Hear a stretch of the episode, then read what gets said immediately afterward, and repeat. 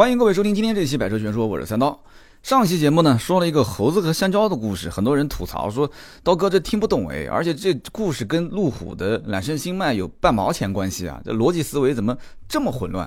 后来呢，我当时还有点不服气啊，我就强制要求我们团队的小伙伴去听我的节目。结果呢，我们团队里面的人一致公认说，刀哥以后还是少讲一点这样的故事了啊，他这故事啊太绕弯了啊！就现在的人短平快啊，什么事情你直截了当的说就可以了，不要用什么故事寓言来跟我讲道理啊！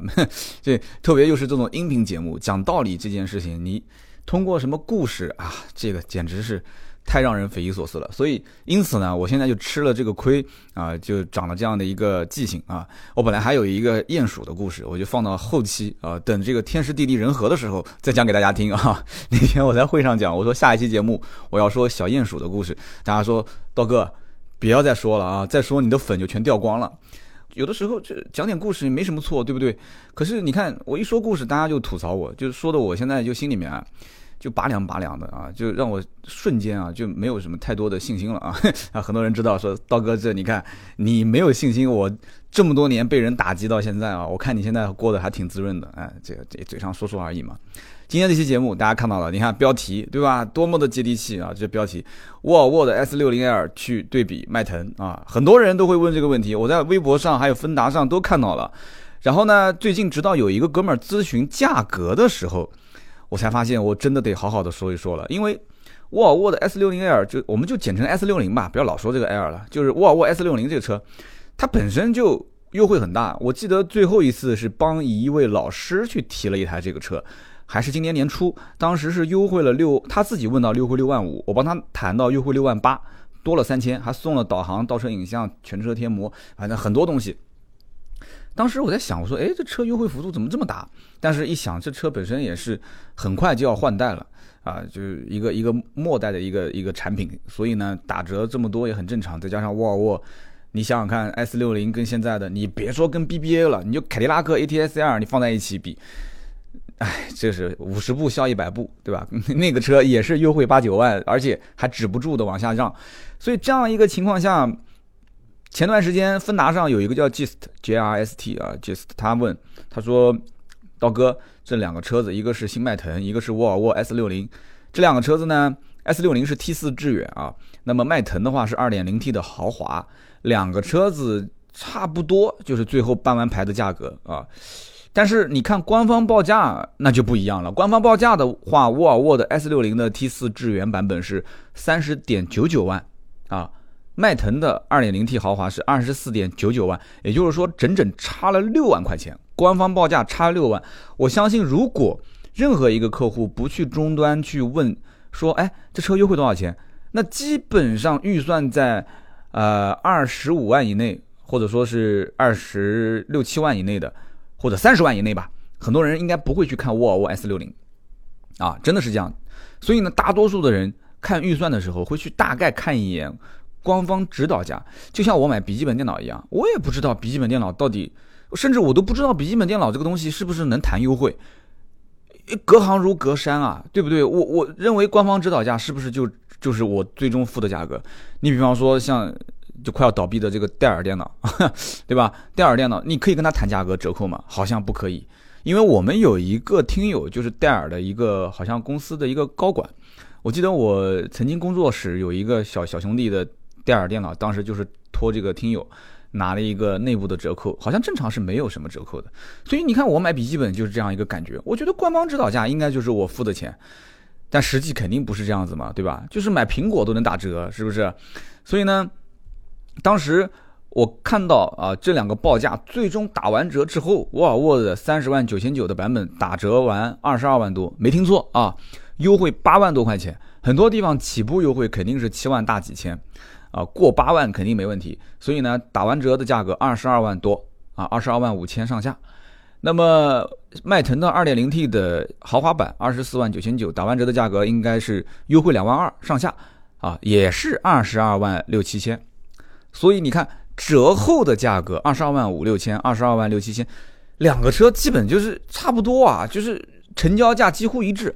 因此就会产生很多的听友在微博上在。芬达上面都会问我说，这怎么选啊？好，那我们就说怎么选啊。本来这两个车它不在一个竞争维度，因为沃尔沃毕竟它就瘦死的骆驼比马大，即使被吉利收购了啊，亚太沃尔沃它怎么着也是个沃尔沃，而且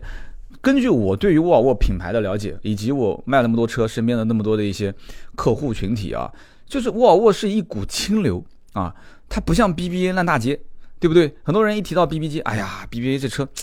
哎呀怎么讲呢，就是卖得多也有卖得多好处，就以后保养维修都很方便。但是呢，奥迪烧机油，对吧？宝马嘛，动不动就漏油。然后呢，奔驰好是好，可是奔驰总觉得有点贵，优惠幅度小嘛，对吧？所以呢，你看，就综合下来，各有各的优点，各有各的缺点。那么，哎，一提到沃尔沃，那各个基本上都会伸个大拇指，哎，沃尔沃车不错，安全好。但是你真让他去买，哎呀，这个沃尔沃我得考虑考虑。但没人付钱，你知道吗？就没有人付钱。真正愿意买沃尔沃的那些人，他不会去纠结那些事情的，就看上沃尔沃就他了。而且沃尔沃有个很特别的现象，一般买沃尔沃的人不是自己用。后来我想了一下，如果是我也是这样一种人，就是我真的觉得沃尔沃车不错，可是我买了我不会自己开，我给谁开？我给刀嫂开。啊，甚至可能我们家孩子还小，等我家孩子大了以后，他如果自己觉得开什么车都一样，那我可能也是给他买一辆沃尔沃啊。就前提是，等他以后能开车的时候，沃尔沃还是以安全著称啊，是这样的一个品牌的话，那我还是给他买。所以买的这个人一般都不是开的。所以你看我身边卖了几辆沃尔沃的车，都是什么？都是老公买给老婆，老婆是大学教授、老师、公务员。啊，有的是老爸买给女儿，女儿可能也是大学刚毕业，或者是才工作一两年啊。之前有一辆小车，什么嘉年华、Polo 啊，就换了一辆沃尔沃，又低调啊，讲起来又安全。女孩对车也没什么要求啊，看起来哎也还行，口碑也不错啊，因为毕竟是个社交符号嘛，对不对？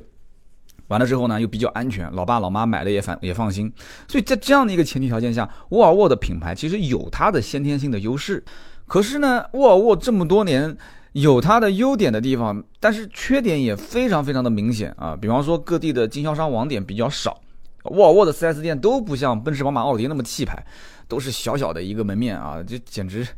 完全不是在一个概念。而且他还喜欢靠着奔驰、宝马、奥迪去建。我看到很多城市的沃尔沃的店都离奔驰、宝马不远，你店面本身不够那么奢华，你就不要在宝马、奥迪、奔驰的店旁边了，你说是不是？这不被人打脸吗？啊，你既然是一股清流啊，那么高傲的一个品牌，你就稍微离远一点啊，看一看现在的什么凯迪拉克啊、林肯啊、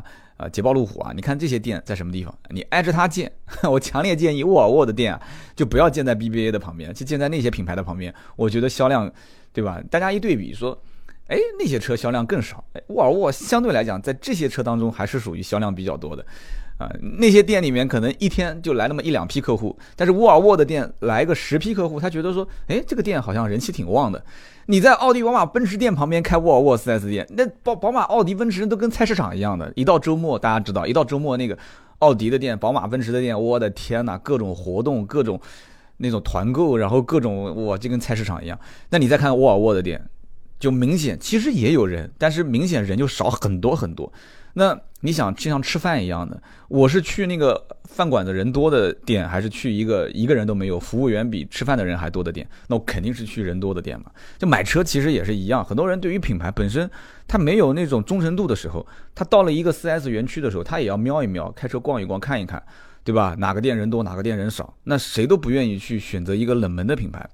那么继续往下说啊，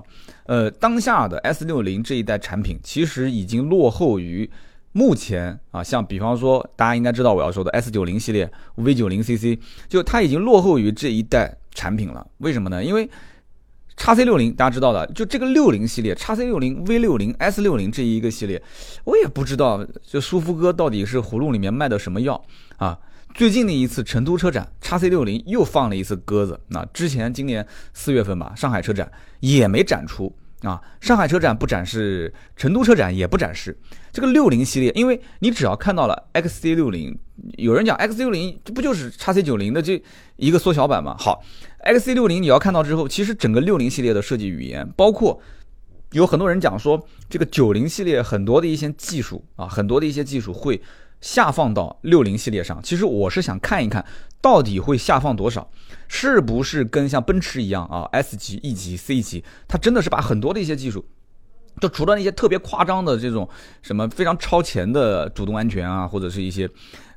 什么夜视功能，这太夸张了嘛！你说一辆奔驰的 C， 你说带夜视功能，你真的装这个功能我也不敢买啊，那价格肯定不便宜，对不对？就基本上我想看一看啊，沃尔沃是把哪些90系列的技术下放到了60系列上？其实看到了 XC60， 基本上也就能预知 V60 跟 S60 这一些后面要改款的车，我们会得到一些什么样的变化？那么造型其实不用看了，网上已经有官图啊，已经有放出来，造型还是那个雷神之锤的大灯嘛，直瀑式的前面的中网和现在的目前在售的 S60 差别还是比较大的。啊，就很明显，就像是最新的这种装潢的风格。你再看以前的这个，就现在在售的这个，已经是最后就是末尾的末代的这个产品 S60， 就明显是有点老气的这种感觉啊，老态龙钟的感觉。所以呢，就针对这种时尚的感觉，就仅仅是感觉或者说是设计语言来讲的话，S60 是有一点点落后了。你要如果跟现在的新迈腾去比。那新迈腾不用讲了嘛，最新的设计语言，但也有人是这么说的，也有人说，大众现在的很多设计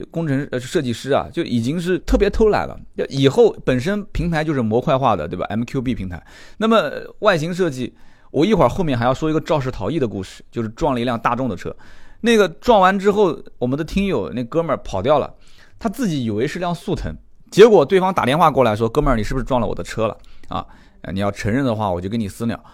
结果人家说那是辆迈腾，你现在让这哥们儿去回忆，他也回忆不出来到底是辆速腾还是迈腾啊，他只能捏着鼻子就认了。那怎么办呢？因为你肇事逃逸嘛，一会儿我们再说那个故事。所以你看迈腾的造型设计啊，虽然说其实我觉得这么多年大众没什么变化，但是毕竟啊，从大灯尾灯啊，从外形从内饰上还是代表着当下最新的一些设计语言。所以这一方面我觉得沃尔沃的 S60 的这个老版本啊是吃一点亏的啊，是吃一点亏的。好，接着再往下说，从大小空间上，沃尔沃 S60 和迈腾其实两个对比谁都不比谁啊更具有优势，半斤八两。所以因此对于家用实用性上来讲，我觉得空间这两个车其实没什么毛病。那么再往下讲，豪华度，沃尔沃瘦死的骆驼比马大，它就是豪华品牌，你这没有办法去推翻它的。它哪怕卖的不好，哪怕它就卖一台车，它也是豪华品牌，对不对？你开在路上，别人一看啊，沃尔沃，对吧？这社会的地位、品位、品质、生活品质啊，就各方面，你就对吧？车子就是面子，我始终就这么认为。你不认可，那我也是这个观点。S60 啊，沃尔沃，你首先它是一个沃尔沃，很多地方叫富豪。你这样的一个车，很多人其实他也搞不懂，就是什么 S40 代表着什么级别 ,60 代表什么级别 ,90 代表什么级别，还有人讲说 S60 是跟 A6 一个级别的啊，也有人讲说 S60 是跟 A4 一个级别的，就很多人他也搞得很模糊，他也不是很清楚，对不对？很多人都认不出 S40 跟 S60 有什么区别，在路上开。所以因此你开这个车，别人只知道它是一辆沃尔沃，只知道沃尔沃的这些用户群体，口碑还不错啊，可能知识分子多一些，学识涵养各方面啊，相对来讲就是我看到有一个，当时一个报道说，整个的受教育程度最高的啊，一个是沃尔沃，一个雷克萨斯啊，两个，我也不知道是怎么统计的。当然了，就有开这两种车的人肯定很开心，对不对？那有没有开过这两种车？那受教育程度最低的是什么？路虎，大家估计知道我要说路虎了啊，所以那可能开路虎的人就要在节目的下方喷我了。那你不许贬低我们开路虎的人啊！我是留学的博士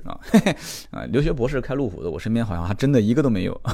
啊。留学的博士都是坐地铁上班啊。那么继续往下聊啊，外形方面我刚刚也说了啊，然后从品牌方面我也说了，车的长宽高大小这些，我觉得大家都可以去比一比。但是我个人认为这些都不是重点，重点是什么？重点就是一个即将换代的款型和一个已经换代完毕啊，当下的当红炸子鸡啊，新款老百姓又认大众的品牌，就这两个车之间到底怎么选？一个冷门品牌，一个热门品牌，一个是豪华品牌，一个普通品牌啊，一个马上就要很明确要换代了。啊，换代前的这种尾款的产品，然后这个产品呢，现在优惠幅度又很大，但现在又是一个新款的迈腾啊，新款的迈腾优惠幅度呢，你说不大吧，2万多块钱也能接受。这个时候很多人就很纠结。这里我要跟大家理清一个概念啊，有人讲这车都优惠8万多块钱了，这车买回去肯定划算，对不对？以后当二手车卖，能贬值多少钱呢？贬不了多少钱。错，记住了啊，听好了，这是最关键的。二手车商啊，我就是二手车商啊，包括很多的二手车平台，他估你这款沃尔沃 S60， 就现在这款啊，将来再过2年要卖，过2年之后新款 S60 上市了。好，它是以当年老款退市前最低配，听好了，是最低配，当时市面上的最低成交价作为估值的依据，听懂没有？也就是说，现在比方说优惠8万多还不算底价，再往后，等到 S60 真正新款上市，老款还有那么几台啊，全国各地可能还有那么100-200台库存车抛售的时候，优惠个9万2、9万3。如果啊，假使说优惠9万、9万2、9万3，那对不起，以后二手车车商估这个车的价格是以当年最低配，比方说现在不是有 1.5T 的有 2.0T 吗？你是 2.0T， 好，我就以 2.0T 最低配置。当年的最低的优惠幅度，就最高的优惠幅度，就是最低价去估值。那么你想再折合2到3年的这样的一个贬值率，那你的贬值跟正常的像迈腾是一个新款的车型，你说优惠幅度少，将来贬值高，但是你过个2年，它还是新款迈腾，只是小改款，没什么大的变化。好，2年之后再估值，它就以当下的优惠幅度去估你现在在售的这个款型的车。当下的这个车型卖多少钱？2年，我想新迈腾的价格应该没什么变化，优惠幅度可能2万2调到了2万5，或者调到2万7，也就多个几千块钱。然后以此为依据，再给你去估值。那你算一算，两个车谁保值啊？你想一想，两个车谁保值？而且，但凡是换代了啊，只要是沃尔沃一换代，新款沃尔沃 S60 一上市，老款的 S60 的估值，除此之外还要减掉一个换代之前和换代之后这个差价。所以因此，不要去想说啊，优惠的多就一定很划算，不是的，千万不要为了说优惠幅度大去买一个车。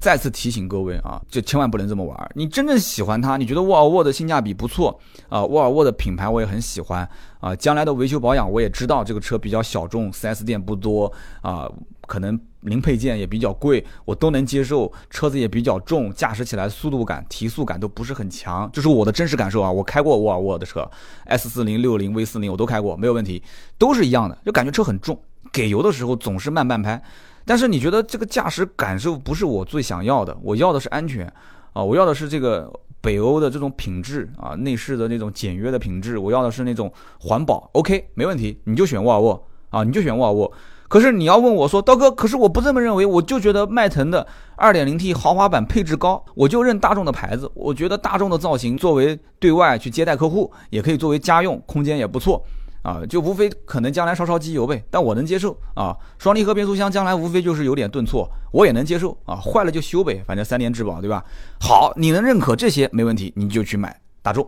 所以这2点我觉得买哪个都不亏，但是你作为我来讲，有人讲说了半天，刀哥你怎么选？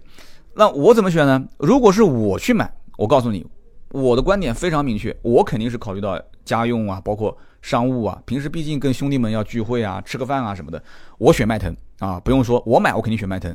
可是如果我给刀嫂买车，那我一定是给他买沃尔沃 S60， 对吧？不用讲嘛，100%我给他买一个白色的啊，或者给他买个低调一点的银灰色的啊，我给他买个 S60， 为什么？我觉得当下 S60 性价比很高，你给他买将来的新款没有用啊，对他来讲什么新款老款，他只分新车跟旧车，新车跟二手车，他不会分新款老款。你就告诉刀嫂说这是当下最新款、最前沿、最流行、最时尚的设计，他看你一眼说不错，我还是挺喜欢的，你不就行了吗？对不对？就女同胞谁关心这些？他新款老款的，对不对？你别跟他讲优惠那么多嘛，人家讲说你这个人真抠门，刀哥，你给刀嫂买个车找一个优惠那么多的车，你不跟他说，你就说这车官方报价就是20多万不就行了嘛，对不对？当然了，这是善意的谎言啊，善意的谎言，嘿嘿，你们都学会了是吧？所以呢，要我给刀嫂买车，我觉得啊，这个车性价比很高啊，开在路上小坦克啊，他带着我家宝贝千金出去，我也挺放心的，对吧？就不管是撞什么东西，你只要不撞人，反正我觉得车内的人员安全啊，有一点自私的心理啊，我觉得最起码是有保障的。所以因此，我还是偏向于啊给刀嫂买车买沃尔沃。我之前我记得在节目里面我曾经也说过啊，给刀嫂如果再买换车，我可能首选沃尔沃。那我自己嘛，那可能是偏个性啊，各方面偏商务啊，就各种骚抛啊，对吧？就有钱作是不是？你要有点闲钱，你肯定也作嘛。那么当然了，我现在目前还没有闲钱去做啊，就如果有，那肯定做。那么沃尔沃啊，很多人讲说关于安全，其实说句公道话，这个级别的车，你说迈腾不安全吗？那肯定讲，你要说迈腾不安全，别人讲这期节目就是沃尔沃充值了嘛，对不对？迈腾其实主动安全、被动安全做的也很好，大众嘛，对不对？大众做被动安全、主动安全也很强势的。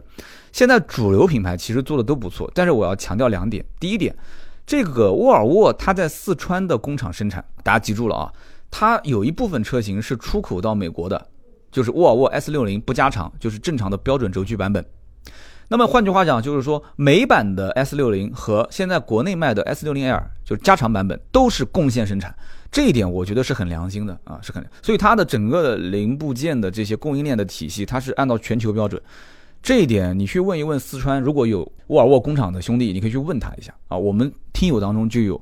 在这个成都工厂里面工作的啊，就是沃尔沃工厂里面工作的。所以因此我觉得啊，主流品牌做的都不错，但是呢，沃尔沃略微的可以加那么一点分。而且大家如果要是稍微再了解一点，沃尔沃的车出去做碰撞，而且不是国内的这个 C-NCAP 啊，是 E-NCAP 欧洲的碰撞标准最严格的。侧面碰撞满分，圆柱碰撞满分，追尾碰撞满分，安全辅助装置满分，行人保护测试满分啊 E-NCAP 的历史最高分。那我们就不说了，再往下讲，曾经我以前说过沃尔沃的这个工厂，但再往下讲你就认为是广告了嘛，有机会你到我的节目当中去搜啊，把我2014年、15年、16年包括今年所有的节目拿出来搜一下沃尔沃关键词，我曾经说过他们的关于安全的这个理念，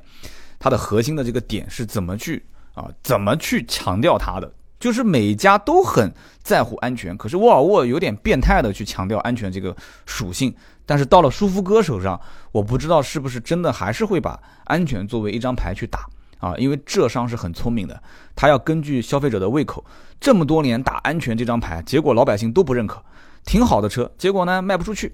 作为一个浙商，他肯定要想，那我就不能这么玩，对不对？那我得包装一下嘛，那怎么包装？那就得看他怎么玩了。所以这个60系列我还是比较期待啊，因为60系列呢是走量的车，它不像90系列不可能卖那么多，所以60系列是李书福手上的一张，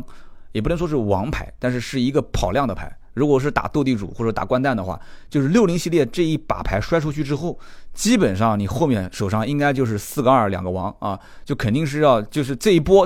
牌打出去之后，你后面手上留的牌肯定是随时都能走掉的。啊，你这一波打了一副烂牌出去，那对不起，你最后留了一个3在手上，留了一个小3在手上，对吧？对方打什么牌不要过，打什么你都是过，那对不起，那你就打了一副烂牌。所以60对于沃尔沃来讲，真的是一个非常非常关键的承上启下的系列，卖得好，将来40系列还有小型的 SUV 啊都可以啊，顺势就带上来。如果60系列一炮打不响的话，那就完蛋啊，那就完蛋。其实90系列这一炮就不算响，对吧？沃尔沃的90系列，你看 XC90、S90 卖得好吗？很一般啊，很一般。我曾经也分析过为什么卖得不好啊。我们改天有机会啊，再去对比这个系列的车的时候，我们再去细细的去聊一下。90系列只能说是，就大家对于外形设计、内饰设计各方面评分也比较高啊，然后呢，各方面就觉得说，哎，也还不错，还不错吧。但是真正说愿意付钱的人太少，真的终端销量。我估计舒肤哥是不满意的。好，我们继续聊下一个话题。下一个话题呢，也是芬达上的一个听友叫王王，他说，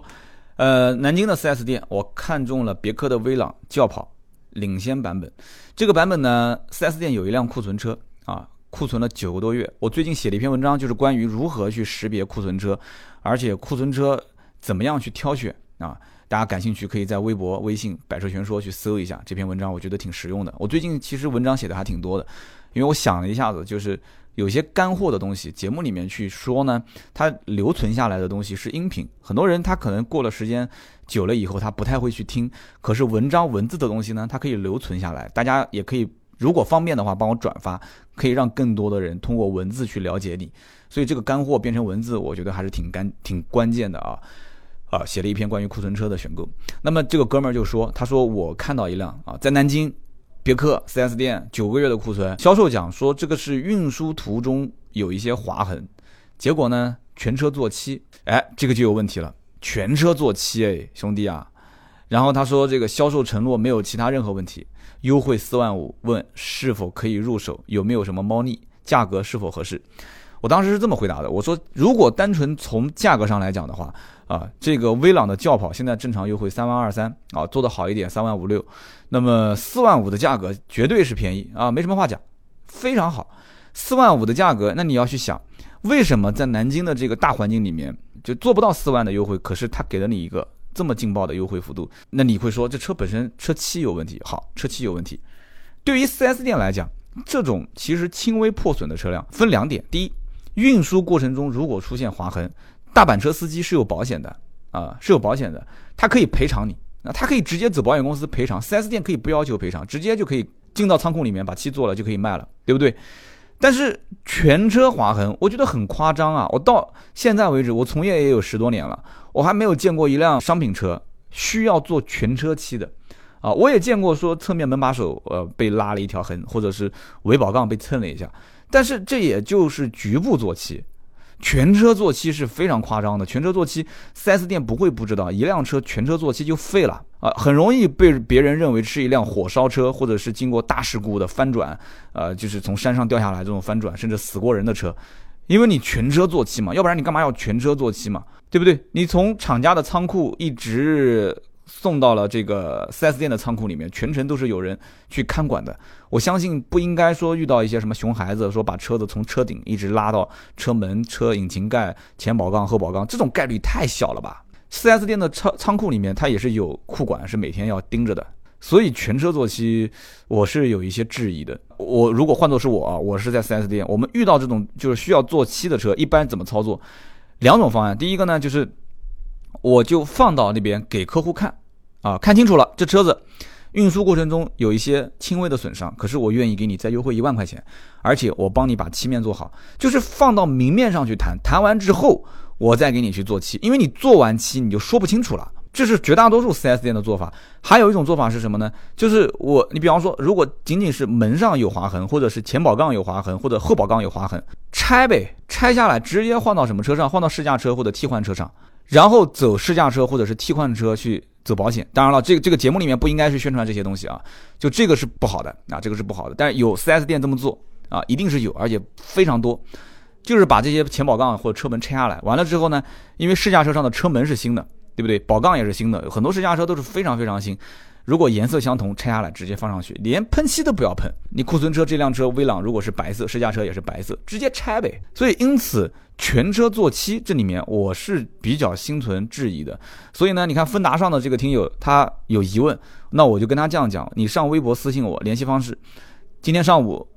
联系方式发过来，上午我在忙没看见，中午看见了，我就赶紧让我们的这个负责人去联系他，我说带他把关啊，去问一问南京的别克 4S 店是哪一家，直接打给他们的总经理或者是销售总监，他跟我之间是不会扯谎啊，不会跟我说谎啊，他要跟我是说谎的话，那他肯定是要倒霉的。所以说他要跟我讲清楚这到底是怎么回事，说清楚之后我们去跟客户反馈一下，有我这样一个中间人来回去这样子背书一下，说这车大概是什么个情况，那他肯定是更放心，可是我肯定是不会随便背书的。那我问的这个人一定是跟我是最起码10多年的关系，或者说是这个人一定是口碑相当靠谱的啊，总经理也好，销售总监也好。其次就是你消费者去买这个车子，那万一他骗了我结果转达出去，那这个锅给我背，那我中间又不挣钱，我背这个锅有什么意义呢？你说是不是？忙了半天人家还以为刀哥你中间赚了多少钱呢。所以说我一定是你价格先还到底，然后我带你去找 4S 店，能不能帮你调价格另当别论，这种特价车我先帮你把水探一探啊，这里面到底是怎么回事，是不是哪个调皮捣蛋的 4S 店销售员不小心把他车给撞了，开出去啊，遇到什么情况了，有没有什么大的问题点，如果真的没有大问题点你再考虑。特价车没有那么多的便宜给你赚，真的有那么便宜的一些特价车，我告诉你都根本落不到你的手上。4S 店那么多销售员， 4S 店销售员手底下那么多的亲戚朋友啊，分分钟就把这个车给转了，还轮得到你去买吗？而且威朗的轿跑这个本身卖的也不是特别好，对不对？三厢车卖的是最好的。反正这个事情现在还在进行当中啊，我们的这个负责人正在跟他联系，今天打了几个电话对方也没接，我估计在 4S 店跟人家在谈价格呢。所以买车不要着急，我发现很多人买车啊，早上问我问题，然后就说下午要去买，急什么呢？钱在你口袋里面，又不是买房子，对不对？你就是买房子对方催着你买，我个人分析有些房子也不至于说现在买了马上就得涨，对不对？你也得要是择情况而定嘛，好吧？所以说关于性价比啊这种东西，关于优惠幅度这种东西，我觉得是相对的，千万不要绝对的去为了追求性价比，去追求优惠幅度越大越好，越大越好就去买那些特价车。买特价车10个买，我跟你说9个会后悔啊，9个会后悔，其中4、5个都是上当的，上当受骗的，肯定会有问题的。那么最后他说 4S 店可以给我承诺，好， 4S 店给你承诺是吧？那你就记住了，什么叫做承诺？承诺不是口头上的，也不是销售员给你签个字，也不是销售总监给你签个字，谁给你签字都没有用，找谁签都没毛用，盖章啊，盖 4S 店的公章、财务章，盖上红印印的章之后，把这句话写清楚了：此车只有全车漆面做过，做过油漆，无任何其他损伤啊。然后可以哪怕再写细一点，盖个章啊。什么领导的字我都不认，我就认你 4S 店，除非你 4S 店倒闭了，那我就倒霉，算我倒霉啊。但是你只要 4S 店不倒，你换任何一任领导，我过来，我就拿着这个东西，我就可以找你啊！你当年这个地方，你跟我说没问题，结果发动机对吧？前面大梁底下都动过，我找你；后面的保杠撞过，后备箱打开来之后，底下都有钣金修复的痕迹，那我肯定要找你，对不对？我找消协，我打官司，对，我找媒体曝光，承诺一定写在合同上，盖上章，不要找任何人签字。以前南京电视台不是曝光过的嘛？前一任领导那个还是我哥们儿，前一任领导签完字，结果拿过去后一任领导不认啊，吵得一塌糊涂，然后各种扯皮，然后媒体介入进来之后 ，4S 店还说那任领导这是他的个人行为啊，这是他的个人行为，公司不承担责任。哇，这推的真的是干干净净啊！不佩服不行。那最后怎么办呢？迫于媒体压力，说我们本应该不用承担任何责任，可是出于人道主义的啊这个做法，我们适当的给你一些赔偿。哎呦喂，这搞得好像还是，哎呀，真的，你拿到人家对方一点赔偿，你心里面都不舒服。为什么呢？施舍，懂什么叫施舍吗？感觉就像是被施舍，你肯定很不爽嘛。所以当年为什么有人要开挖土机去把一个 4S 店推掉啊？就不差那点钱，但就感觉被人侮辱了，你知道吗？啊，就感觉被人侮辱了，所以呢，这个东西怎么说呢？什么叫做承诺？盖上公章啊 ！4S 店倒了我认，你倒闭了我认，你不倒闭我就看你的章说话啊！好，我们把这件事情说完了啊，关于这个威朗啊特价车。好，紧跟着说关于肇事逃逸。前段时间呢，也是芬达上一个听友，他是一个私密问答啊，大家如果以后有问题说不太方便私信我，不太方便啊，通过微博评论啊，你就可以上芬达，你可以选择私密问答。私密问答只有我能看见，任何人看不见啊。那么这样的话，他私密问答问了什么个问题呢？说他在郑州的方特啊，郑州方特本来是挺开心的，出去玩，结果停车场倒车的时候撞了一辆速腾的车门，然后结果回家以后，对方打电话过来，对方说我是辆迈腾，不是速腾啊。然后呢，他说他是河南焦作的。距离这个郑州呢200多公里，他说对方让他过去见面谈一谈关于怎么私了，他说这怎么处理啊？首先，关于这件事情，我给大家就所有的听友普及一个知识啊，什么叫做肇事逃逸？肇事逃逸的后果有多严重？哪些情况下可以不属于肇事逃逸？啊，这个我觉得很关键了。首先一个，什么叫做肇事逃逸啊？这里面有相关的规定是非常明确的，8种情况。第一个，你明明知道发生交通事故啊，可是作为肇事的当事人，你现在驾车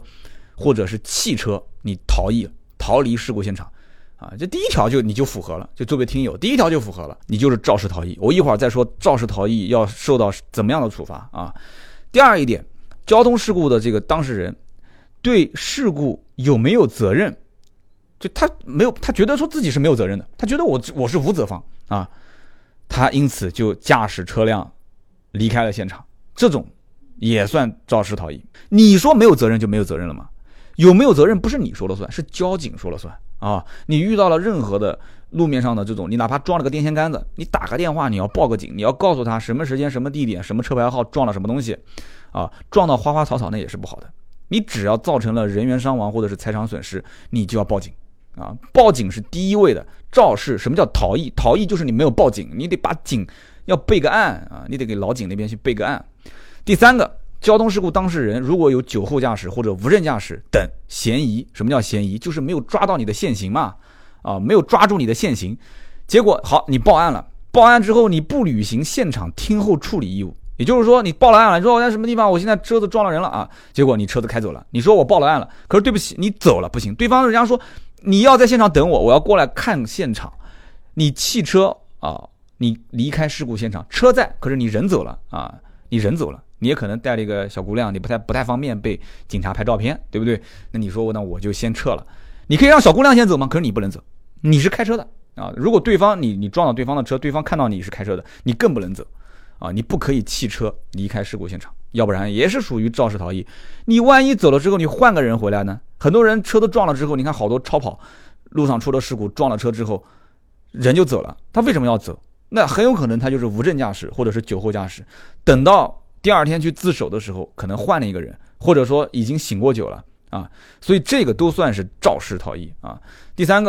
四个，交通事故当事人虽然是将伤者送到医院，但是没有报案并且无故离开医院的啊。我们曾经在节目里面说过很多次，说啊什么不看望、不垫付这些，但是前提是什么？你得要报警，哎，兄弟啊，你是未报案离开医院，这个不可以的，你一定要先报警报案，然后警察肯定说你先把伤者送到医院，你就送过去，送过去之后，你说你能不付钱吗？其实说不垫付这个也只是嘴狠，真实的遇到这些情况，你说真敢不给钱，那真的，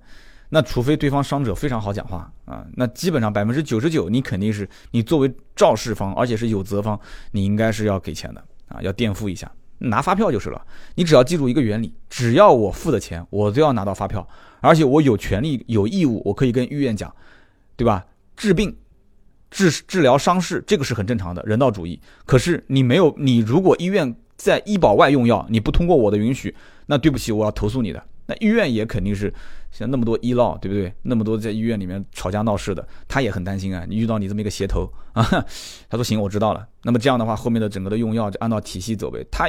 哪个医院没有遇到过这种交通事故的伤员？肯定遇到过，他也知道怎么处理嘛。你拿着这些发票垫付现金，其实也没关系，最后找保险公司去报就可以了啊。正常看病的发票大部分还是可以报掉的。你如果说没有报案离开医院，也算肇事逃逸。那么还有什么样的情况下呢？就是你给伤者留下了假的名字、假的地址、假的联系方式之后，你离开了医院，你这是故意欺骗，对方联系不上你，人家报警了，对不起，你这也算肇事逃逸啊。第六点，交通事故当事人接受了调查，但是在调查期间你跑掉了啊，你跑掉了，接受调查，可是你调查期间跑掉了，警察调查正在那个地方给你做笔录呢，一转身，你跑掉了。那对不起，也算肇事逃逸。交通事故当事人离开现场，并且不承认曾经发生过交通事故，但是有证明你曾经发生过交通事故啊，你就是肇事者。这样的话也算肇事逃逸，很正常啊。我们在电视上经常看到，去采访一个人说，你知不知道当时撞到人了？到他家里面去啊，已经把他抓住了。没有啊，我记不得了，当时我没有感觉啊，我在车子里面有没有感觉确实不好说，可是。当时我记得很多次啊，我看过那种交通，我经常喜欢看那种就是交警处理交通事故的那种，就是民生类的一些纪录片啊。然后呢，他们就会去讲，他说我当时没有反应啊，真的没有反应吗？交警直接调监控，你在碰到人的那一刹那，你的脚下是踩刹车的，你的尾灯是亮的，甚至你的车当时离被撞的这个人的前方大概10米、20米的位置，你是停下来的，你犹豫了一下，然后你才开走的。你有什么好说？你有什么好说？你如果当时没有碰到任何一样东西，你为什么要踩刹车？啊，路上什么车都没有，你为什么要踩刹车？你为什么要在前面停下来？一句话就堵得你根本没有办法去回答。而且交警是通过专业的培训，而且专业的这种就这么多年的这些经验判断。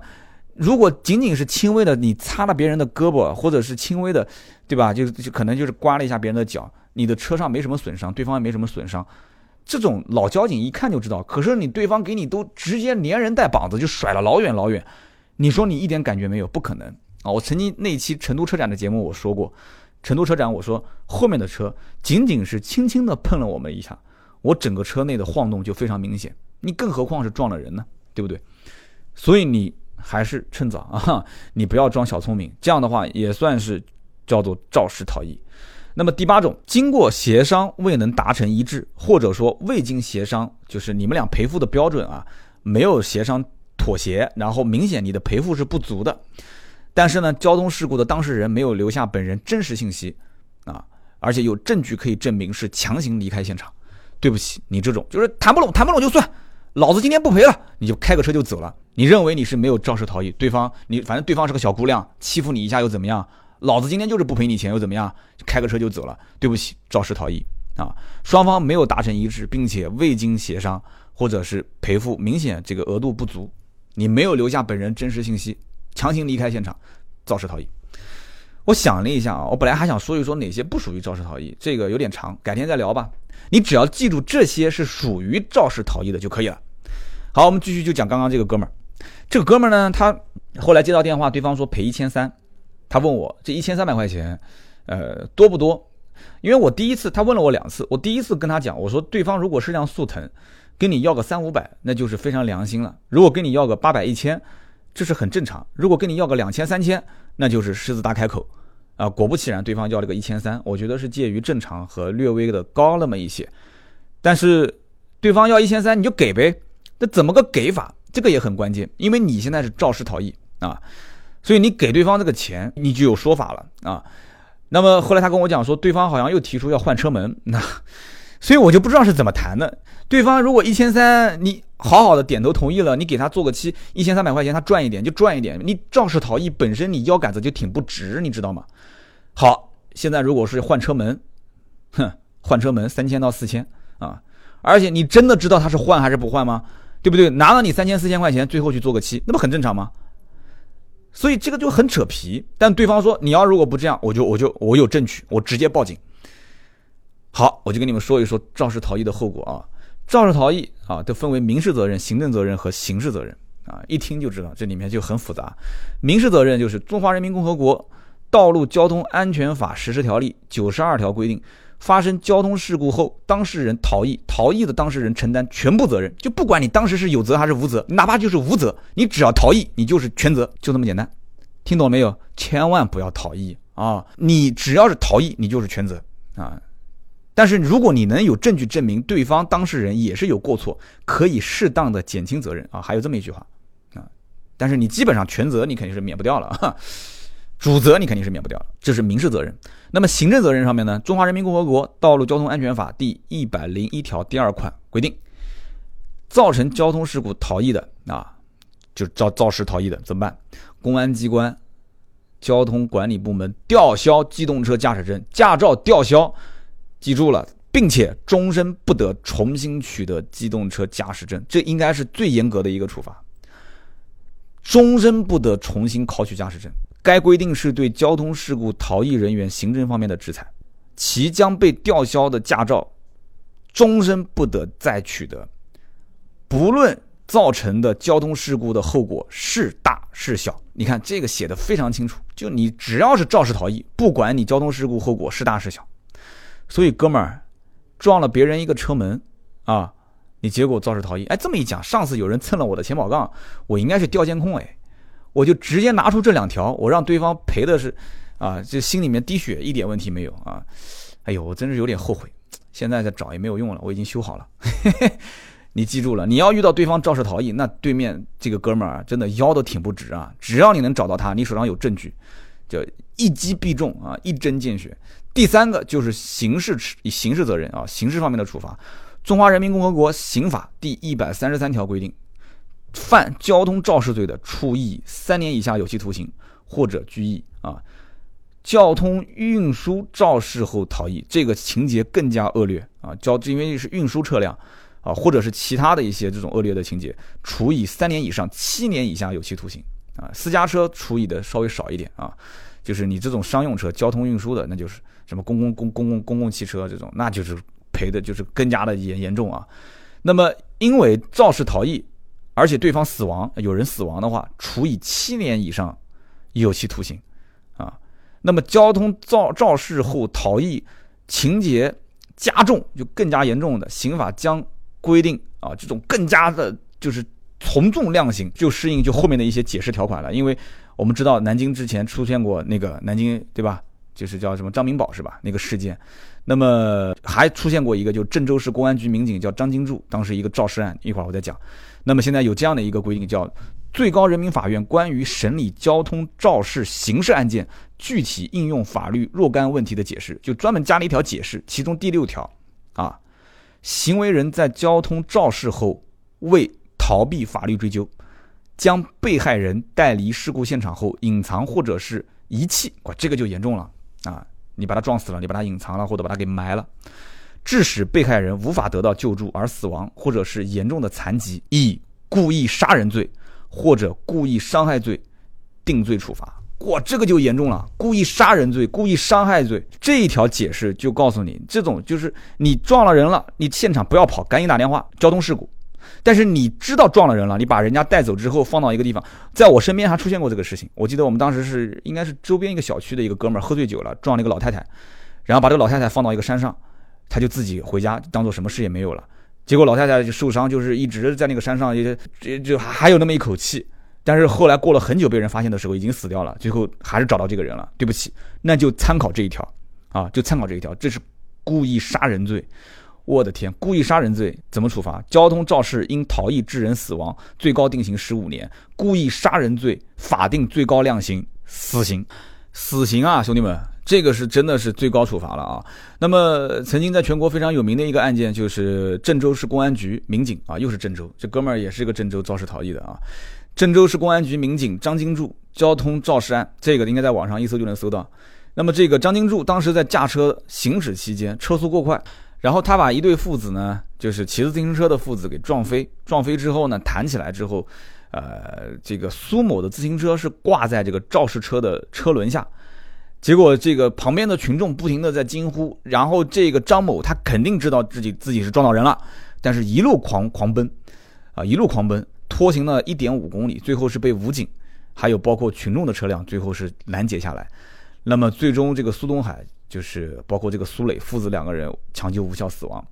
那么这个事件法院最终是以故意伤害罪判处张某死刑啊，而且这个还有一个叫做交通肇事罪是判处3年有期徒刑，那么数罪并罚最后是死刑。所以说一定要记清楚，肇事逃逸是一个非常非常恶劣的行为啊。而且一旦是被对方找到了，而且有证据的情况下，你根本没有任何半毛钱的谈条件的余地啊！你没有任何谈条件的余地，对方跟你说私了，他开多少钱，你就正常，你只能是跟他就是协商，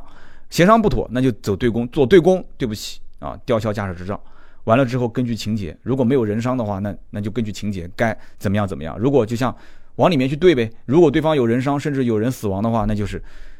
一条一条的去对应啊处罚。所以说这个交通肇事逃逸啊，我觉得真的少则罚个200到2000啊，多的话甚至要判刑，这个太严重了。所以我强烈不建议我们所有的听友遇到一些交通事故，第一个想到就是周边没有探头，对方也找不到我，那我就赶紧跑吧。跑，你要知道，跑就不是能用钱解决的啊。如果不跑，但凡是能用钱解决的问题，它都不是问题，好吧？今天的3个话题啊，我就全部说完了。那么节目最后呢，我们再讲一个题外话，就是在芬达上，我看到有一个叫克里斯的人，他也给我留言，他说啊，我是广东河源市的一个汽贸公司，能否跟百车全说的这个买百车的业务合作？我已经在很多期的节目里面没有去介绍我这个买百车的业务了。今天节目最后呢，正好也带着说一说，因为我也知道现在听友当中有很多是新听友，但不知道能不能老铁听到最后一点这个50分钟的时间段啊。那么听到最后呢，我就简单说一下。首先我暂时是不跟外地的一些同行去进行合作啊，以前也没有合作过，暂时也不考虑。为什么呢？因为本身买百车的业务，大家不要认为这是一个很赚钱的业务，买百车的业务。就我要说是服务放在第一位，你们说我装逼啊？这个东西，我真的其实心里面是这么想的。首先就是服务，如果我服务做不好，那这个业务我就不做了啊。但是如果我服务要想做好，外地的同行，我很感谢你们相信我、信任我。可是这个服务怎么去把控啊？我说同行，你放个20万在我这里啊，你一旦要是有服务不到位的，我扣你的钱，你同意吗？你肯定不同意，对不对？那如果说我们俩之间没有任何的制约啊，就对于中国人来讲，其实合同就是一张废纸。你说刀哥，我可以给你签一份合同，如果我要是出现了这些服务不到位的，我可以对于你这边进行赔偿。那我第一，我不会在乎你那一点赔偿，对吧？我给你罚多了，你可以不给；我给你罚少了，牌子给你砸掉了，那这肯定是不行。所以我暂时不跟外地合作。如果我没有想好怎么样去做这样的一种形式，我们就先搁置一下，我们可以不做啊。控制不好服务质量，我们就不做。那么南京当地呢？那不吹牛逼的讲，南京当地一个是价格啊，只要你作为客户啊，你不是自己关系通天啊，你说你们家是某一些能用权力去跟 4S 店老总交换价格的，你只要不是这一类人啊，我也见过那些大神，家里面的这个背景都是非常的雄厚的，那跟 4S 店老总打个电话，那送个车都给你都可以，对吧？那除此之外 99% 的正常老百姓去问的价格，那你肯定是你是问不到我这个基础上的，所以你呢问清楚之后来找我啊，我是很乐意去给你帮忙的啊。那么至于 4S 店之间 ，4S 店跟我之间有没有什么一些利润的这种往来，那是我跟他之间的事情。你只要保证在你的基础上，你的最低价，你已经在南京所有的店问到不能再低了，在这个基础上，我作为啊刀哥来讲，我们的团队能帮你谈到一个更低的，那不就相当于是地上丢了500块钱、1000块钱，你捡也是捡，不捡。不捡也就不捡了呗，对不对？你说不捡，你说我觉得你刀哥还是在赚我钱，你就不找我，自己正常买，无所谓，我们也无所谓，对不对？所以在这个基础上，南京当地我可以有非常强大的资源，以及我们的团队可以去服务啊。但是外地呢，暂且就放在这个网络上作为什么呢？放在网络上作为外地的听友，你也在价格这方面问得很清楚了 ，4S 店的价格都问得非常非常透彻之后。通过芬达啊，我主要推荐大家通过微信的这个芬达，就是微信订阅号搜索芬，1分钱2分钱的芬，答案的答，通过搜索芬达直接搜三刀啊，或者百车全说三刀，三刀只有我一个啊，加 V 的只有我一个，你就可以看到我了，汽车排名第一啊，就芬达汽车类的排名第一，你找到我，你直接就可以在上面去提问啊，那么你也可以是在微博上提问啊，咨询价格，我都会及时的去告诉你大概什么样的情况。那么在这样一个前提条件下，我觉得啊，帮外地的听友把把关啊，把把关，帮南京的当地的听友能真正的去提供服务，这也是我乐意的。那么我也建议大家呢，没事也可以去看一看芬达上的我之前回答的问题，因为问题就对方的提问，他是按照格式化去填写。刀哥，我是河南郑州的听友，我问到的迈腾 2.0T 豪华版现在优惠2万，这个赠送什么东西，上牌费用是多少，贷款手续费是多少？哎，那你如果是郑州的听友，你正好要买迈腾，你都不需要去找我去问问题了，你就看他的当时听友写下来的这个内容，你就知道郑州当地的行情，对吧？我上面有很多啊，郑州的、广州的、北京的、上海的、什么乌鲁木齐的、内蒙古的，很多听友都把全国各地的各种车型的价格都以提问的形式放在我的芬达上，然后我再去进行回答，这样不好吗？对不对？你们甚至都不用去找我问问题，你就看一看之前的往期问答就可以了。所以说一下关于。我估计听我节目也有很多同行啊，同行可能也是希望说，哎，刀哥能不能合作一下？不是不合作，真的啊，我没想清楚这件事情，等我想清楚了再做，好吧？我这个人做事情本身也慢，大家多多担待啊，多多担待。我们还是希望以节目内容为主，给大家多多分享一些干货，好吧？好，今天这期节目呢就到这里，我们下一期接着聊。那么更多的原创内容可以在微信、微博搜索“百车全说”，我的私人微博呢是“百车全说三刀”。如果感兴趣，想及时的看到我们的一些原创内容的推送，你也可以加一个微信，就是46415254啊，我们的客服的微信盾牌46415254加进来，你看他朋友圈就可以了。好，今天这一期就到这里，我们下一期接着聊，拜拜。